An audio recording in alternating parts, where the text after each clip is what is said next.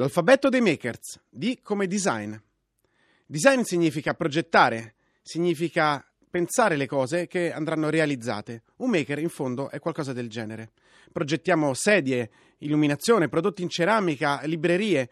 Interveniamo con creatività nei colori, nel comfort e nell'esperienza acustica di un'auto o nella reazione al freddo del piano di una cucina o nel rumore del parquet, tanti ambiti, ma anche nei servizi come le macchine che emettono i biglietti del treno o l'ergonomia funzionale di un registratore di cassa o del telecomando di controllo del condizionatore dell'aria.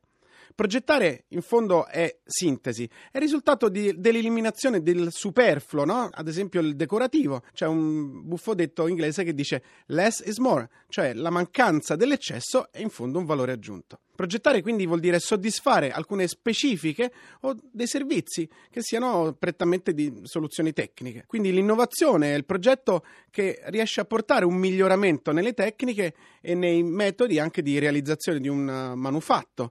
Serve a realizzare un miglioramento nella qualità come efficienza o costo o affidabilità della vita di un prodotto e addirittura allungarne se possibile la sua vita. Una corretta progettazione è dunque quindi un buon design, un requisito indispensabile per i nostri prodotti.